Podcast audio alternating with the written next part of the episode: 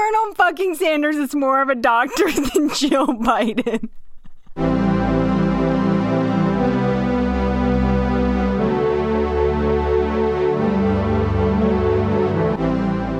Hey, and welcome to Meet Your Heroes. I'm Elliot, And I'm Audrey. and this is the show where we ignore the very good conventional wisdom to never meet your heroes and instead get to know the lesser known facts and uh, not so pleasant deeds of history's most notable people.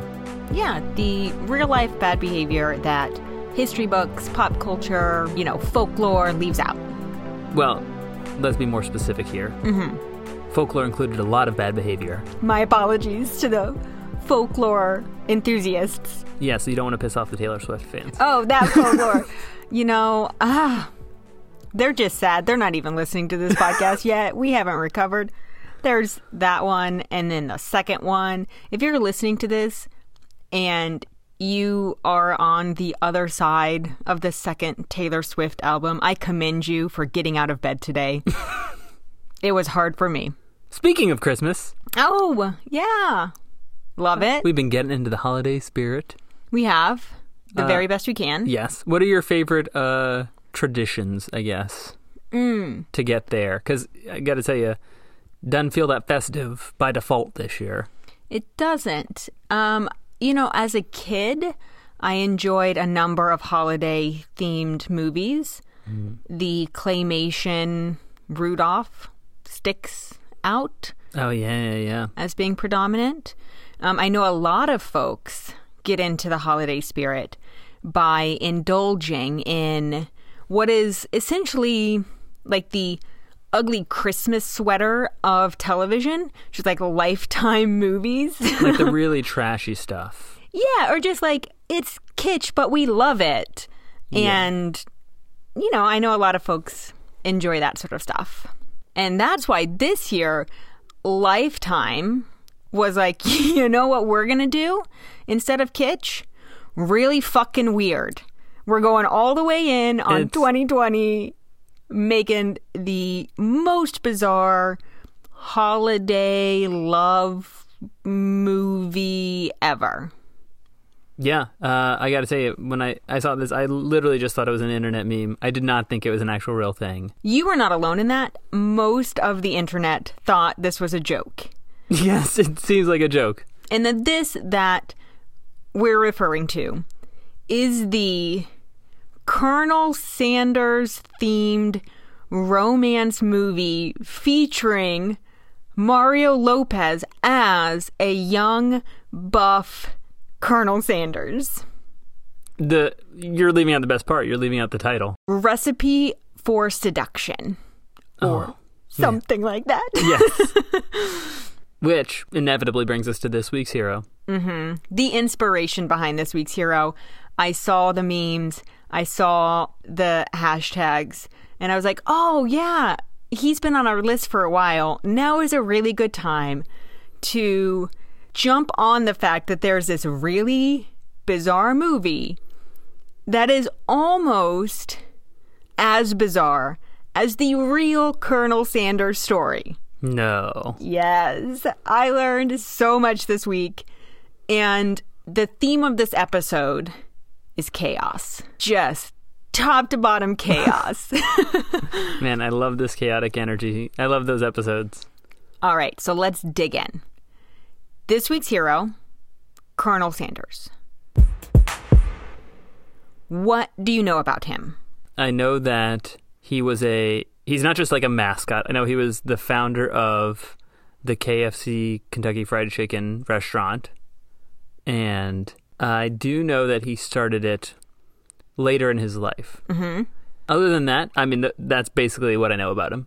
Okay, that's probably what most people know about him. They know what he looks like or the likeness of him as a caricature. So let's dig in. Born with the real name Harland, Harland Sanders. Harland Sanders? Yes, he, uh, this might surprise you. His birth name isn't Colonel. what do you know? What do you know? we'll get to the Colonel part later, but he's born Harland Sanders in Indiana, September 9th, 1890. And I can think of few of our heroes who would hate this next section more. Audrey's Astrology Corner. As a Virgo born on September 9th, their willpower and organizational skills are among their greatest talents. They impress others with their ability to work tirelessly in the face of tough ta- challenges, and they can bring control to almost any situation, especially when leading others is involved. Well, you don't get to be the colonel of a nation of chicken without being able to lead others. So, especially during uh, during tough challenges. exactly. He's born the oldest of three.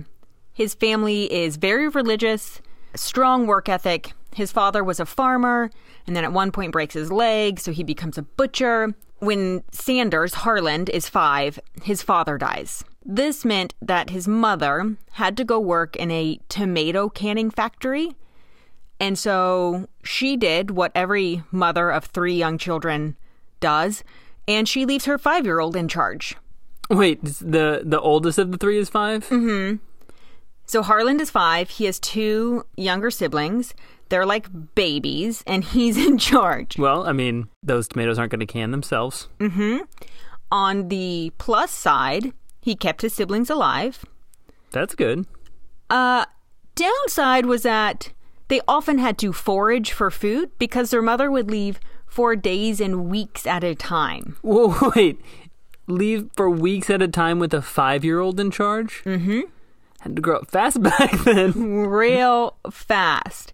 And so throughout his childhood, he's in and out of school, working as a farmhand, doing all sorts of odd jobs. His mother eventually remarries, and he and his stepfather do not get along because, I mean, Harland's been man of the house since, Since he was five years old. Yes. So when he's 13, he doesn't really like this other man coming in and saying, No, I'm an actual fucking adult. Yes. I'm going to do things. But he drops out of school. This is part of his big, like, mythos is that he is a sixth grade, seventh grade dropout. That's as high as he, high in education as he ever got. In my mind, I'm thinking about this the seventh grader who has been a father for eight years. he feels like he's like true. a middle aged man leaving middle school. yes. Yes. But at 13, he he's like, I know how to make money. I have these skills. It's 1903. I hate my stepdad. I'm leaving. And so he moves out for good. Throughout his teenage years, as one would expect, he mostly just works odd jobs. Right? He's a like I said, day laborer, etc. But at 16, he lies about his age to get into the army. He serves less than a year and he's stationed in Cuba, of all places. I don't know why I didn't look more into this, but at after a year he's honorably discharged. And Is that is that normal? None of this is normal. no part of this is normal. I don't know what 1906 army protocols in Cuba were for children who should not have been enlisted in the first place. Maybe they just find out exactly how old he is. That's all it takes.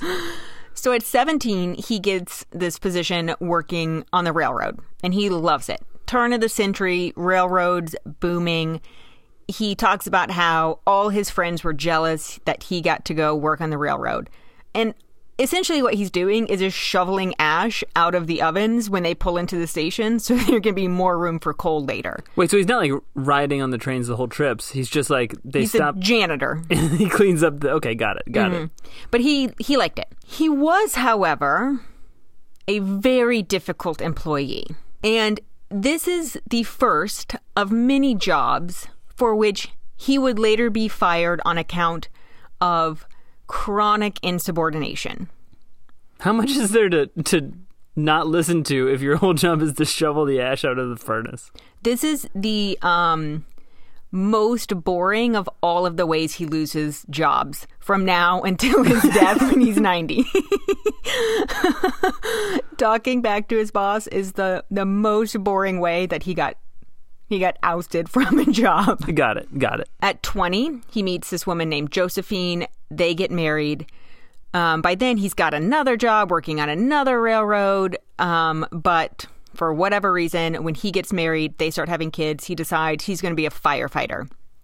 Okay. He's a firefighter for a bit, and then he gets fired from that job for um, physically brawling with a number of other colleagues, like fist fights. And so his wife, at this point, they've got three kids. Her husband has these like random jobs. He's very hot tempered. She is not having it. She is a, a woman ahead of her time. She takes her kids, she moves to her parents' house. She's like, I will not be doing this. Get your shit together. You're 25 years old. You're basically 50. Yeah, in life experience. You yes. should know better. You've been a father before. What's your problem? You've already raised other children. You know that you have to keep a job. So, meanwhile, Sanders has been studying law by correspondence. Wait, the furnace guy firefighter is also studying law? Mm-hmm. Okay. By correspondence, again, which seems like a fine way, for example, for Walt Disney to become a cartoonist. Hey, look, I I feel like this is like the getting your degree online of the time, all right? like, sure, maybe not top tier institutions all around, but I'm sure there's some respectable people who have. Totally. You know what? I, I don't mean to education shame. I'm just saying the outcome of his correspondence course law degree is exactly what you would expect. He starts practicing law in Arkansas, where you don't have to pra- pass the bar or be accepted into the bar. That's the phrase, right? yeah, pass the bar exam, be accepted into the bar. Yes. If the only place you want to work is the justice of the peace. Okay. So he's a justice of the peace lawyer. And he does this for three years until he gets into a fist fight with his own client in court. Wait, in front of the judge? Yes. so charges are pressed against him. He like pays a fine for assault and he's no longer allowed to practice law in Arkansas. That will do it. That will do it. and um, that was basically the only place where he could have practiced law as a, a justice of the peace. Anyway, his reputation as a lawyer Suffers is from this? tarnished. You don't say. Let me guess. He then goes on to pass the bar with flying colors and practice law in other prestigious places. Never. Of He course. then goes on to have a very brief stint as an insurance salesman, but was again fired for insubordination. So he does what every firefighter turned disgraced lawyer does, and he decides he is going to launch a ferry boat company. Oh, yeah, of course. Kentucky to Ohio, crossing the river. He sees a need, and this business actually does well. This is like the first time that he has a business that does well. It seems like there are several kinds of entrepreneurs, and he's definitely the kind uh, out of pure necessity because he is physically incapable of working for anyone else for longer than like five minutes. Yes. By then, he's making enough money and seems stable enough that his wife and kids return. The ferry boat business does really well, and through it, he forms some sort of connection with some political folks, and he ends up in this like secretary slash cabinet position in the Chamber of Commerce in a small town in Indiana. He's so bad at it that he leaves in less than a year. He was like, admittedly, I did not like this. I was bad at it. I and on the like high key, I did not care about it. Yeah, uh, again, I'm going to go back to what I said incapable of working for anybody else. Indeed. He also does not want to continue running this ferry boat business, so he sells it for this is um, 1925, 24, 25. He sells it for $22,000. Oh no, it's 1922. He sells it for $22,000. Any idea how much money that is in 2020 money? A million dollars. 330,000. Okay. Okay. So that is a substantial amount of money yeah, for this man to have at one time. especially for a disgraced former lawyer slash firefighter. Correct. So he's 32. He decides he's going to use this money to launch a lamp slash light slash lantern business that almost immediately goes out of business Okay. Okay. That's that would have been my first guess. because there's electricity now.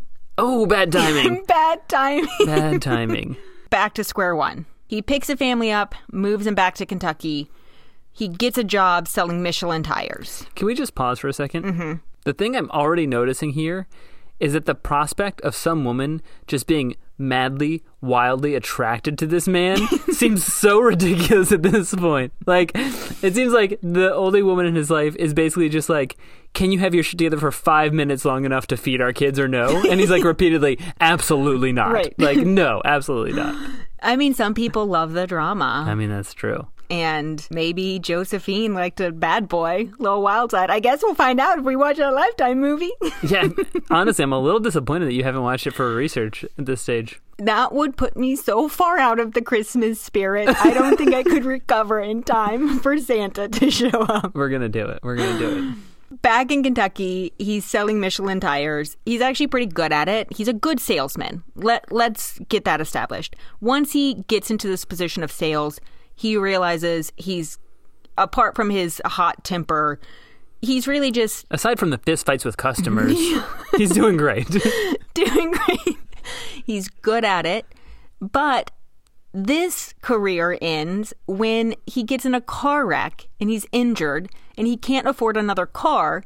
So instead of Michelin being like, hey, we'll get you a car, you're a good salesman, they were like, nah, we found a replacement. Good luck. Yikes. Fortunately, through his connections with the tire people, he um, ends up knowing a lot of men who own gas stations or gas station companies.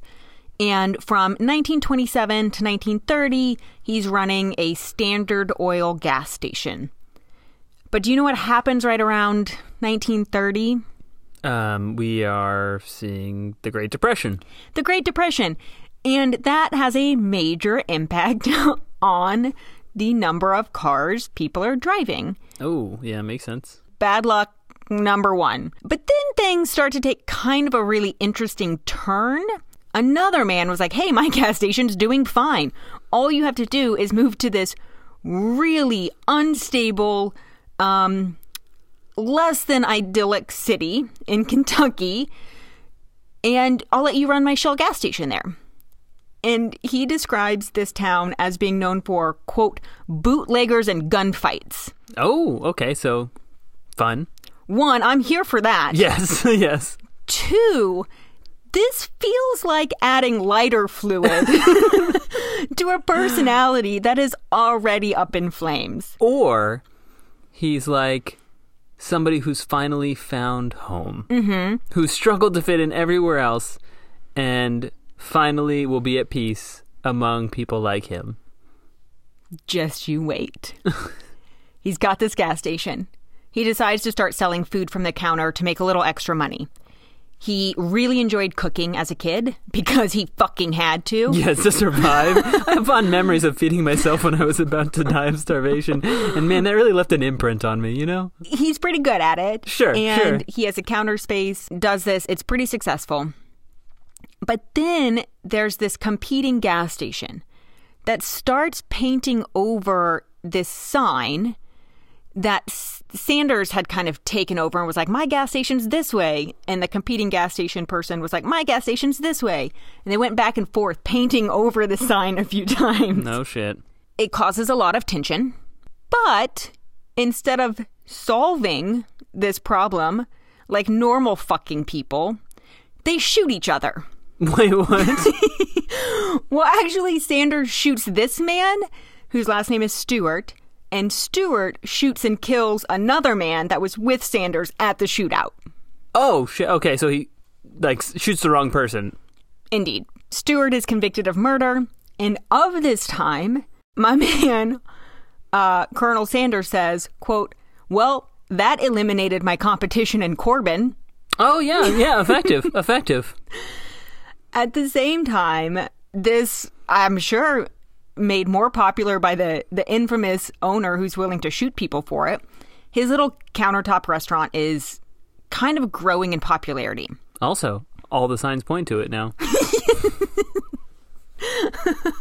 No confusion. Very easy to find.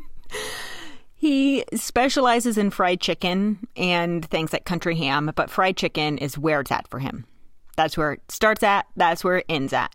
We all know the story. Inexplicably around this time also, the governor, this is when he gets the honorarium Colonel of Kentucky. The first time. He gets this twice. Two governors give him his honorarium. Wait, so the, he did serve in the military underage way back in the day, but he did not serve as a teenage boy who was illegally like uh, young. He did not earn the the the rank of colonel at that no, time. No, he was Harland Sanders up until 1935, which is he's like 45 at this point. Apparently, this specific governor gave out thousands of these honorariums. You can, at the time, just call, give someone the honorarium colonel. So this is just like an honorary title. Indeed. If you're from Kentucky, I would like to know if this is still something your governor could do. And if so, who is the last person to become a colonel? Yeah, that's interesting. Mm-hmm. At the time that he gets this honorary title of colonel, the thing that he has done to earn it is to run a gas station where he sells food. He's also doing this other side hustle that is considered a great service to his community. And this is more or less why he gets this honorarium. 1935, WPA. Lots of folks coming through Kentucky, working on the roads. Lots of men have wives. And he learns that there are a lot of women who are about to give birth, but have kind of like no help to do it. And he says to himself, I, a failed insurance salesman and gas station cook, am going to self appoint myself a midwife. Wait, wait. He's going to deliver these babies? The exact quote is So I got me a lard bucket and puts in my shears and gauze and Vaseline and kept it ready. When I got a call, I would grab that bucket and take off. Wait, what the fuck is a lard bucket? Well, the rest of the quote goes, Oh, I knowed a little bit about it, enough to get the job done, but I don't know much of what anything he just said. he grabs a bucket. It's a, I imagine it's an empty lard bucket. Is it empty or is it with lard? Is he somehow using lard in these deliveries? My man's. I don't know. but he is contributing this service to his community. And so he is colonel. He just decides to be a midwife. When he, when he said, I grabbed my shears, I was like, what the fuck are you So- doing with shears? You know what this actually made me think of? This is serendipitous timing. It made me think about this absurd Joseph Epstein op ed this week about Jill Biden not being a real doctor Oh, because she hadn't delivered a baby. And I thought to myself, so by Epstein's logic, Colonel Sanders is a doctor. Colonel fucking Sanders is more of a doctor than Jill Biden. Ah! That is the world we live in. Okay, and we're on. he's not even 50 yet. So there he goes. So for his service with his lard bucket and shears, the governor uh, gives him the honorary title of Colonel Sanders. yes. So he's cooking, he's delivering babies. It's about this time he hires this woman named Claudia to help his wife. He's gone a lot, got a lot of jobs. Birth is unpredictable, just as Sure. you do. and, you know, Josephine and Harland slash Colonel, they've got some kids. I don't think you would say. I think we have to call him the Colonel. the colonel, right from the jump, Sanders starts sleeping with Claudia. And here is what Colonel Sanders' daughter later said about the situation. Quote, It was evident from the beginning that Claudia's presence would create turmoil. Mother refused to accept that she alone could not satisfy father's physical needs, which, from the very beginning of their marriage, had seemed excessive to her. Neither promiscuous nor a whoremonger, father nevertheless had a libido which required a healthy, willing partner, and he found one in young Claudia. I don't think that's information that your daughter should be telling newspapers. Telling the newspaper? yes. Oh wow. Yes. I mean, not at the time, but later. Sure, And sure. like, uh, I don't know, features, profiles. Yeah, that's a little weird. There are actually a lot of accounts of Colonel Sanders being both a serial philanderer and, by some accounts, committing sexual assault more than once. I could not find credible. In- Corroborating evidence. there, it's referenced a lot in like biographies and autobi and Colonel Sanders' autobiography talking about his affair with Claudia. But I did not have time to read multiple biographies about Okay. Colonel Sanders Okay. this week, and so it seems well known that he had an affinity for seeing beautiful women, physically, sexually assaulting them, and also having lots of affairs. If you want the actual specific details, you'll have to read a real book about it. But you're already here listening to us, so it kind of goes without saying, you're not really a book person, are you? We're better than books. Better than books. You can write that down. Tell your local librarian. the affair with Claudia started in the mid to late 30s. Around the same time, in 1939, his gas station, the one that he like started selling the chicken at, mm-hmm. burned down on Thanksgiving. On Thanksgiving. Mm-hmm. He has the resources, fortunately, to like rebuild a new restaurant there. I mean, yeah, he's not just got the chicken money, he's got the baby lard money. It's not a gas station anymore. It's a real restaurant. he builds it up better than ever. Better than ever. Get rid of the gas part. Chicken's where the money is. He also, for some reason, buys a hotel in North Carolina. Wait, Like, he- he's living in Kentucky. Yeah, it's just very erratic. The decisions that he makes ferry boat, restaurant, hotel. And for a while, the hotel is a pretty big success. Then the United States enters a war in the early 1940s. Gas was rationed and tourism dried up.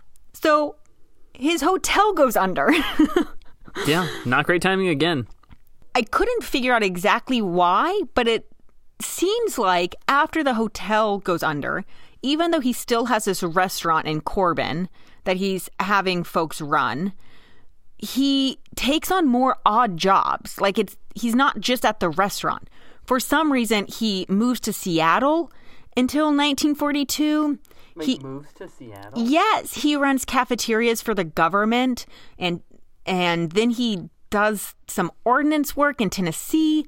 He manages a cafeteria there. So wait, uh, th- these are like military service jobs. They're not like he's not like a soldier, but he's like doing like military adjacent stuff all over the country. It seems like it. Or Okay. government stuff Yeah. for this period of time. This was a really opaque part of my research where I was like I didn't seem to be a lot of explanation for why this was happening. I mean, I'm assuming if he's doing, yeah, let's just assume, uh, you know, some combination of doing his duty and like random business opportunities where he can leave the chicken thing on its own and go make some money elsewhere. Indeed. And it seems like that's what he did. Most of his kids are grown at this point. He's still married to Josephine, but he continues his relationship with Claudia. Everything's kind of hanging on by a thread. Yikes. And so by 1947, Sanders and Josephine get a divorce. This is after 37 years of marriage. Yeah, she's been there since the first time he couldn't keep his shit together, through the second, third, fourth, fifth, and sixth times he can't keep his shit together. Right, Claudia's only been there for like one or two exactly. exactly. He ends up marrying Claudia in 1949. Just two years later, they're together the rest of his life. Again, by all accounts, he sleeps around on her too. Just know that he has two wives. The second one is Claudia. And this is right before another tragedy strikes his businesses. The cafe was thriving. And right before he reaches this sort of retirement age, he's got money in the bank, this business, what is called a quote, symbolic of the changing times situation happens. And that is that a highway that was under construction is designed to redirect traffic away from Sanders Restaurant, Oh, which he had built on what was previously the main road in this city. If you have traffic bypassing you and people aren't just meandering around trying to find a restaurant, you can't really keep your restaurant afloat. By 1956, he auctions off the business for $75,000, which he said paid for his taxes and outstanding bills. But by then, he was 65. He was broke. He had like $105 a month in Social Security that he was collecting, and he had to start over again. This is when he has this idea to franchise his chicken, not create franchise restaurants, but to franchise this proprietary blend of herbs and spices and this specific way of cooking it. So when he was working at gas stations, he had seen the franchise model work. So that's where like the first seed was planted. McDonald's was starting to get popular at this time, so he's seeing franchised restaurants. The highway system that he saw take away the business from his last place is leading to this pop up of like, oh, standardized road stops across America. Mm-hmm. But he's not interested in opening more restaurants because he's 65 and he's like, I have done this shit before. The thing I'm good at is cooking chicken in a very specific way with a pressure cooker, these special spices, and a very unique technique. And so, what he does is he travels around the country, sleeping in his car basically at 65, pitching to restaurants I will teach you how to do this. I will help you get a pressure cooker. I will train your staff. And what you will do is for every chicken that you sell, you'll give me five cents. That's a franchise model. That's it. You can have it in whatever building you want. You just have to label it featuring Colonel Sanders' recipe, Kentucky Fried Chicken. And he thinks this is going to have the nickels per chicken just rolling in. Mm-hmm. This is his master plan. Yep. So his goal originally was to get just 10 restaurants to agree to this. Okay. His first franchisee is this man named Pete Harman, and it's all the way out in Salt Lake City. This had a very unique effect in that people in Utah were like, real Kentucky fried chicken? Like authentic Kentucky fried chicken. Fried chicken from the South. Not like Utah fried chicken, like you don't know how to do it, but like the real deal, we're going to get that here situation. So the branding worked. The branding worked. Chicken sales through the roof at this one restaurant. And this franchisee, Pete, decided okay, so what I'm going to do, because I already have these restaurants, is I am going to open restaurants that just sell Kentucky Fried Chicken. They're just going to be called Kentucky Fried Chicken. And it's going to be all Colonel Sanders branding and his stuff, but like my franchise model is to give him five cents and do whatever I want with however many people sit here, who comes, like that sort of stuff, right? He also shifts the focus of these restaurants to be takeout so that you could go get all of this chicken and take it home to your large family. I see. You don't have to take your whole fucking Mormon family to the fried chicken restaurant. You don't have to have a huge place with a bunch of seats and paying a bunch of rent. You just mm-hmm. come by, pick up a bunch, and take it home. Yes. Colonel Sanders is like, oh, that's a pretty smart idea.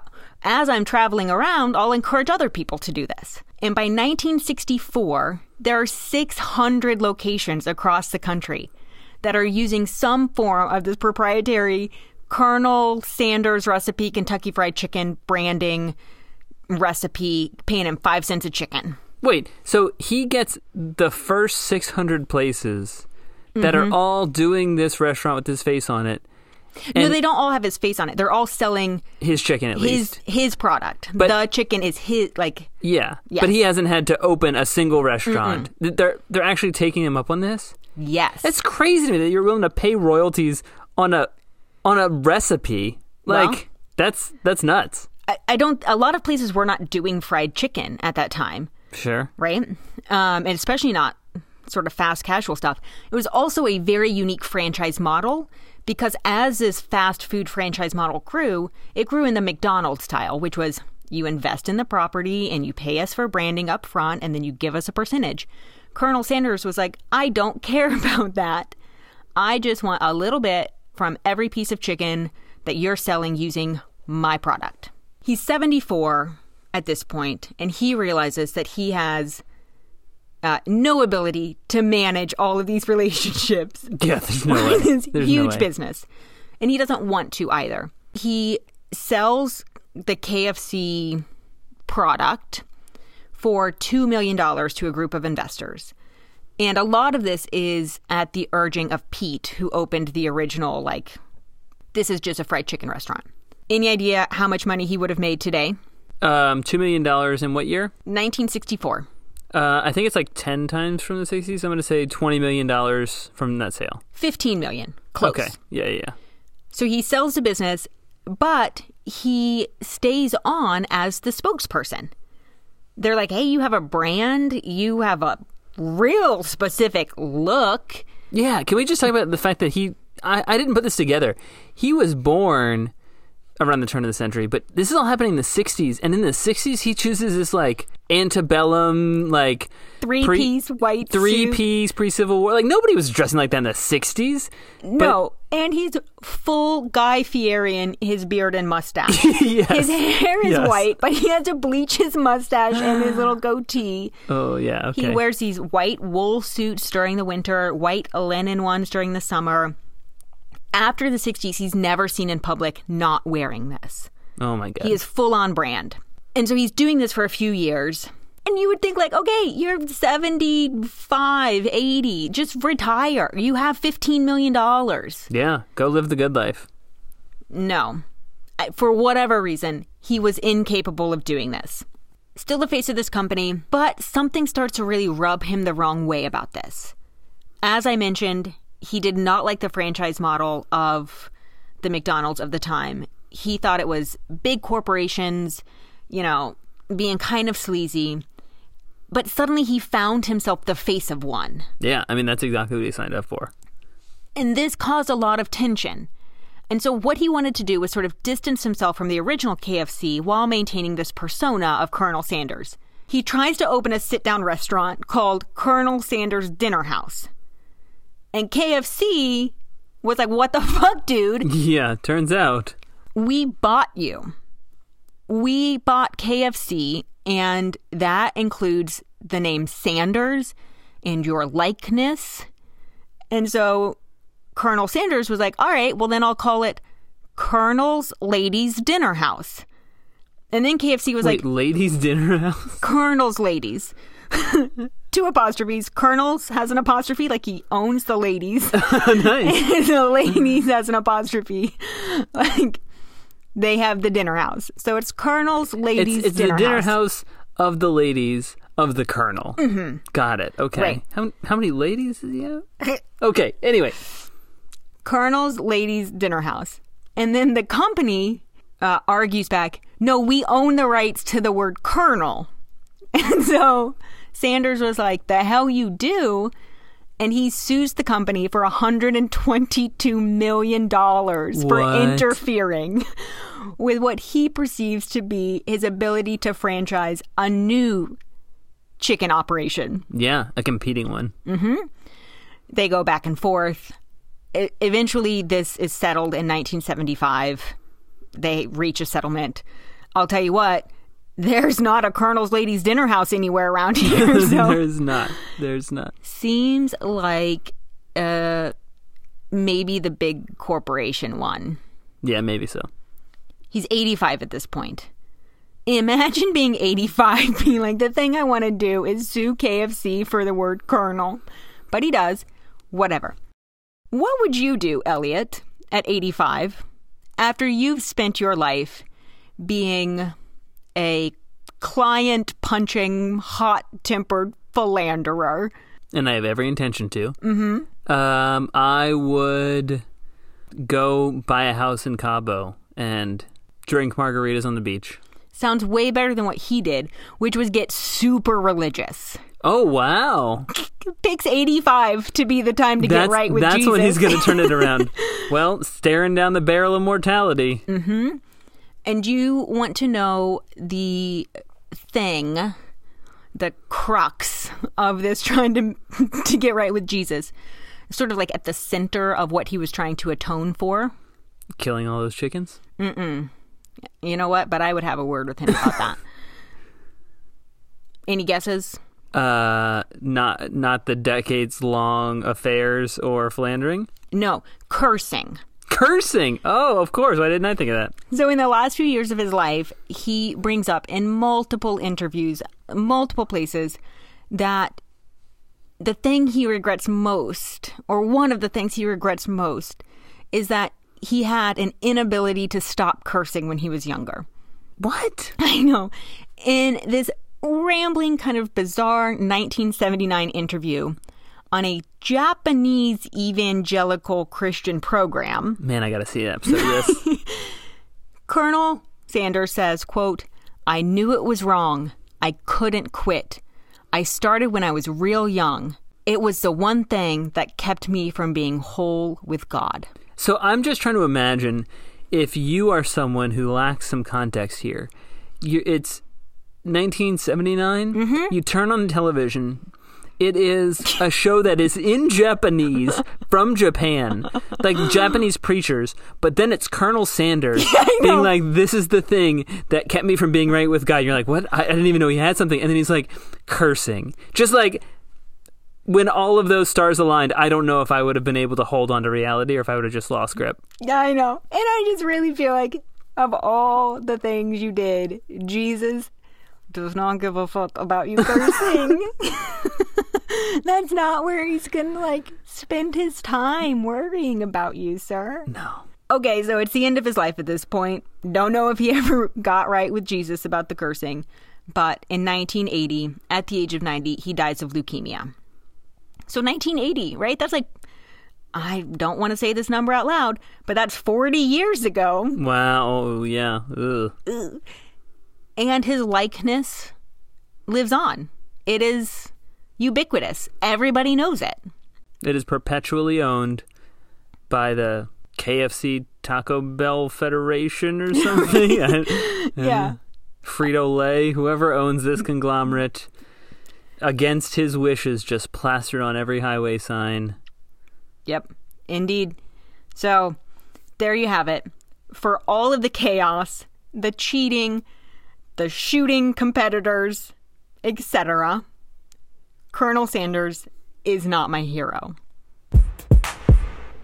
The fact that you just pet and et cetera there, and you did not explicitly call out the baby lard is a real disappointment to me. The fake midwifery.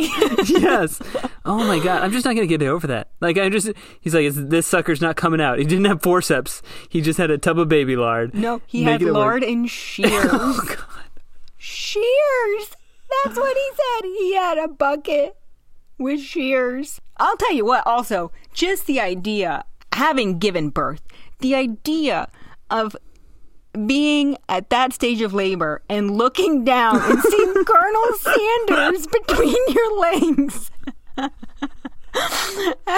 as you're birthing a child.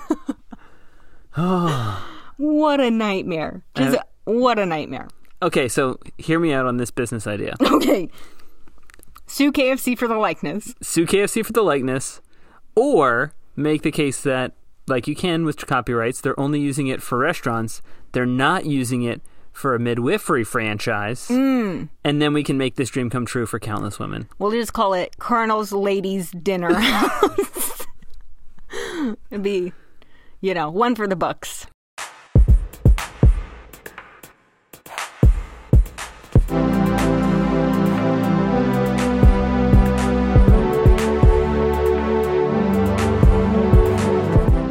If uh, listeners want to keep up with our Colonel's Ladies Dinner House Midwifery adventure, where can they find us? Four Seasons Landscaping is in that same vein. They can find us on Instagram and Twitter at Your Heroes Pod and on our website, meetyourheroespodcast.com. Until they decide to do that, we're just going to sit here by ourselves, watch this 16 minute lifetime horror film, and um, wait for someone to give us a review and validate us and give us that little boost of dopamine that we need to get through the final weeks of 2020. It's almost over. But until next week, Don't be a hero. don't be a hero. Bye.